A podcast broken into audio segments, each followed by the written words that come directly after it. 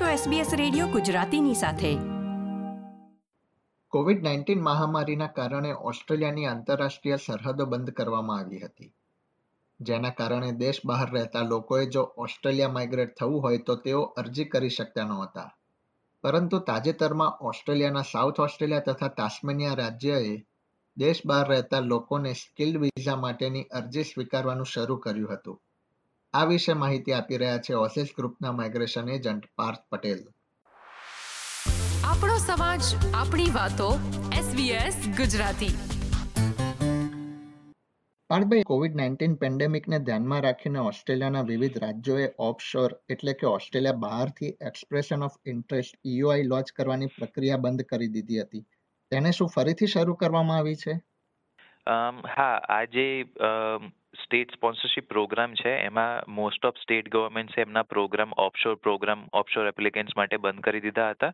કારણ કે offshore applicants જે છે, એમના વિઝા જો એમની સ્પોન્સરશિપ એપ્રુવ બી થાય અને પછી વિઝા બી એપ્રુવ થાય, તો બી બોર્ડર રિસ્ટ્રિક્શન્સના લીધે એ લોકો કન્ટ્રી એન્ટર નથી કરી શકતા અને નતા કરી શકતા. પ્લસ જે ઓસ્ટ્રેલિયામાં એપ્લિકેન્ટ છે, એને પ્રાયોરિટી આપવા માટે કે એ લોકો અહીંયા ઓલરેડી કામ કરે છે.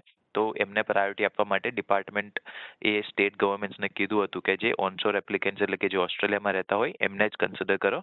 અને જેથી કરીને most of the state governments આ પ્રોગ્રામ બંધ કરી દીધો હતો. તસ્માનિયા સ્ટેટ ગવર્મેન્ટ્સે એનાઉન્સ કર્યું હતું જુલાઈમાં કે એ લોકો જે ઓફશોર મતલબ જે ઓસ્ટ્રેલિયાની બહાર બી રહેતા હોય, એમને બી એ લોકો કન્સિડર કરી શકે છે. જો એપ્લિકેન્ટ્સ એલિજિબલ હોય અને એમનું ઓક્યુપેશન હાઈ ડિમાન્ડ જે તસ્માનેનું લિસ્ટ છે, તસ્માને સ્કિલ્ડ ઓક્યુપેશન લિસ્ટ એમાં એમનું ઓક્યુપેશન હોય, તો એ લોકો એપ્લિકેશન મૂકી શકે છે એક્સપ્રેશન ઓફ ઇન્ટરેસ્ટ જે ઈઓઆઈ છે એ મૂકી શકે છે.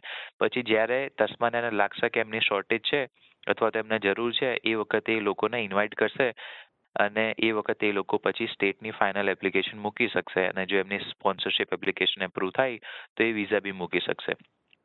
તો પાર્થભાઈ એ જણાવશો આમાં કયા વ્યવસાયોને મહત્વ આપવામાં આવી શકે? એ કેસમાં એવું થતું હતું કે એમની જે ક્રિટિકલ સ્કિલની જે શોર્ટેજ હતી એમાં જે લોકો કન્સિડર કરે કારણ કે ક્રિટિકલ ઓક્યુપેશન હોય તો કાલે ઉઠીને એમના ટ્રાવેલ એક્ઝમ્પશન બી અપ્રૂવ થઈ શકે અને એ કન્ટ્રીમાં એન્ટર કરી શકે. બાકી તો એમને ઇન્વાઇટ કરવાનો કોઈ મતલબ નહોતો. એટલે તસ્માનિયા બી એટલું રિગોરસલી એટલું ડીપમાં એટલું ફ્રિકવન્ટ ફ્રિકવન્ટલી ઓફશોર એપ્લિકેન્ટ્સને ઇન્વાઇટ કંઈ કરતું નહોતું. એટલે હાર્ડલી અમે કોઈ ઇન્વાઇટ્સ જોયા છે તસ્માનિયામાંથી. અને સાથે સાથે સાઉથ ઓસ્ટ્રેલિયા બી આ વર્ષ ફાઇનાન્શિયલ સ્ટાર્ટ થયું ત્યારે એમને અનાઉન્સ કર્યું હતું કે એ લોકો બી offshore એપ્લિકેન્ટ્સને on a case to case basis invite કરવાનું ચાલુ કરશે.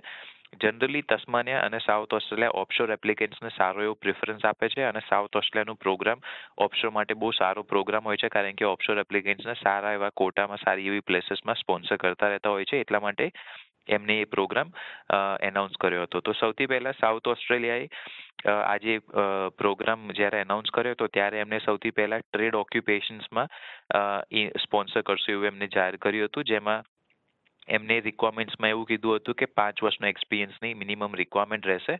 એટલે કે જે ઓક્યુપેશન્સ એલિજિબલ હોય આ ઓક્યુપે આ સ્ટેટ નોમિનેશન કેટેગરીમાં એ એપ્લિકેન્ટ્સને પાંચ વર્ષનો એક્સપિરિયન્સ મિનિમમ હોવો જોઈએ રિલેવન્ટ ફિલ્ડમાં વિધિન લાસ્ટ એટ યર્સ જ્યારે બી એપ્લિકેશન મૂકે એનાથી આઠ વર્ષની અંદર પાંચ વર્ષનો એક્સપિરિયન્સ એટલીસ્ટ હોવો જોઈએ.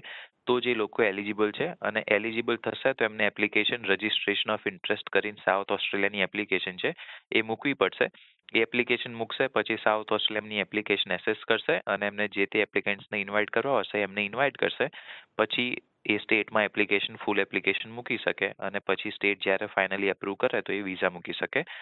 એમાં એમને એવું કીધું હતું કે એપ્લિકેન્ટ જેમની જોડે સુપિરિયર ઇંગ્લિશ મતલબ આયલ્સમાં આઠ બેન્ડ ઈચ અથવા તો equivalent score PTE TOEFL Cambridge OET કોઈ બી એક્ઝામમાં હોય, તો એ લોકોને અથવા અને જેમના પોઈન્ટ્સ નાઇન્ટી હોય અથવા તેમનો એક્સપિરિયન્સ આઠ વર્ષનો એનાથી વધારે હોય, તો એ લોકોને પ્રાયોરિટી આપવામાં આવશે. પછી એમણે બીજા સિત્તેર ઓક્યુપેશન્સ એડ કર્યા હતા એમના લિસ્ટમાં જે ઓપ્શન પ્રોગ્રામ માટે એલિજિબલ થતા હતા. એમાં mainly professionals occupations sales marketing human resource એ બધા ઓક્યુપેશન્સ રિલેવન્ટ એમને એડ કર્યા હતા. સિત્તેર ઓક્યુપેશન્સ એ વખતે એડ કર્યા હતા અને એમાં બી પ્રોસેસ તો સેમ જ છે કે એમને રજિસ્ટ્રેશન ઓફ ઇન્ટરેસ્ટ એપ્લિકેશન મૂકવાની, એમની સ્કિલ્સના બેસ પર એ લોકો સિલેક્ટ કરશે, પછી એમને ફૂલ એપ્લિકેશન સ્ટેટમાં મૂકવાની વિથ ઓલ સપોર્ટિંગ ડોક્યુમેન્ટ્સ અને પછી ફાઇનલી એપ્રુવ થાય તો વિઝા મૂકવાના. તો એ વખતે ઓક્યુપેશન્સમાં એમને સેલ્સ માર્કેટિંગ પછી biotechnologies life scientist agriculture related occupations એ બધા ઓક્યુપેશન્સ એમને એડ કર્યા હતા. તો પાર્થભાઈ, સાઉથ ઓસ્ટ્રેલિયાએ જે સુધારા કર્યા હતા તેની વિશે માહિતી આપશો? ઓક્ટોબર એન્ડમાં એનાઉન્સ કર્યું હતું કે એન્જિનિયરિંગના બી ચોવીસ ઓક્યુપેશન્સ એ લોકો એડ કરશે.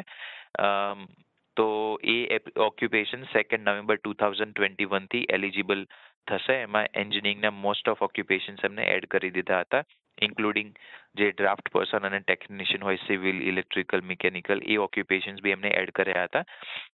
જેમાં એમની રિક્વાયરમેન્ટ આઠ વર્ષના એક્સપિરિયન્સની અને કાં તો seven point five bands each અથવા તો આઠ બેન્ડ ઈચની રિક્વાયરમેન્ટ્સ ડિપેન્ડિંગ ઓન ઓક્યુપેશન એમને મૂકી હતી.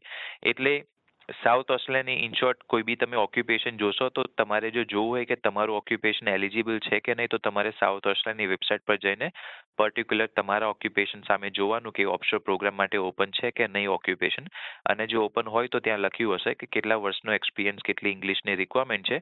મિનિમમ એક્સપિરિયન્સ ઓપ્શોર એપ્લિકેન્ટ્સ માટે એ લોકો પાંચ વર્ષનો માગે છે અને ફોર સમ ઓક્યુપેશન્સ એ લોકો આઠ વર્ષનો એક્સપિરિયન્સ માગે છે. અને ઇંગ્લિશની રિક્વાયરમેન્ટમાં એ લોકો ટ્રેડ ઓક્યુપેશન માટે કંઈ હાઈ એવી માંગતા નથી, પણ બીજા પ્રોફેશનલ ઓક્યુપેશન માટે સાડા સાત બેન્ડ ઈચ અથવા તો આઠ બેન્ડ રિક્વાયરમેન્ટ્સ એમને કીધેલી છે. એટલે જો એપ્લિકેન્ટ આ રિક્વાયરમેન્ટ મીટ કરે, તો એમને એપ્લિકેશન મૂકવાની અને જે લોકોને લાગે કે આ સારી પ્રોફાઇલ છે, એમને એ લોકો સિલેક્ટ કરશે એમના રીતે. એટલે તમારે એલિજિબલ થાય તો તમે એટલીસ્ટ મૂકી રાખો પ્રોફાઇલ ગમે ત્યારે એ લોકો સિલેક્ટ કરવાનું સ્ટાર્ટ કરશે. પણ મને એવું લાગે છે કે at the end of financial year એટલે ક્લોઝ ટુ મે, જૂન એ લોકો ઓફશોર એપ્લિકેન્ટ્સને કદાચ ઇન્વાઇટ કરવાનું કોટા મતલબ જે ઇન્વિટેશન નંબર છે એ થોડો વધારી દેશે. એટલે મે બી ઇન્વાઇટ્સ ઓફશોર એપ્લિકેન્ટ્સને માર્ચ, એપ્રિલ, મે મહિનામાં થોડા વધારે દેખાશે. અત્યારે એવા કંઈ ખાસ ઇન્વાઇટ્સ દેખાતા નથી. પાર્થભાઈ, આજે તમે ઓફશોર અરજી કરતા માટે કરવામાં આવેલા ફેરફાર અંગે માહિતી આપી. તે બદલ હું વત્સલ પટેલ તમારો ખૂબ ખૂબ આભાર વ્યક્ત કરું છું. મને બી ખુદ ખૂબ આનંદ થાય છે કે મને માઇગ્રન્ટ્સને હેલ્પ કરવાનો એસબીએસ થ્રુ મોકો મળે છે. તો તમારો પણ ખૂબ ખૂબ આભાર. આ પ્રકારની વધુ માહિતી મેળવવા માંગો છો? અમને સાંભળી શકશો Apple podcast Google podcast Spotify કે જ્યાં પણ તમે તમારા પોડકાસ્ટ મેળવતા હોવ.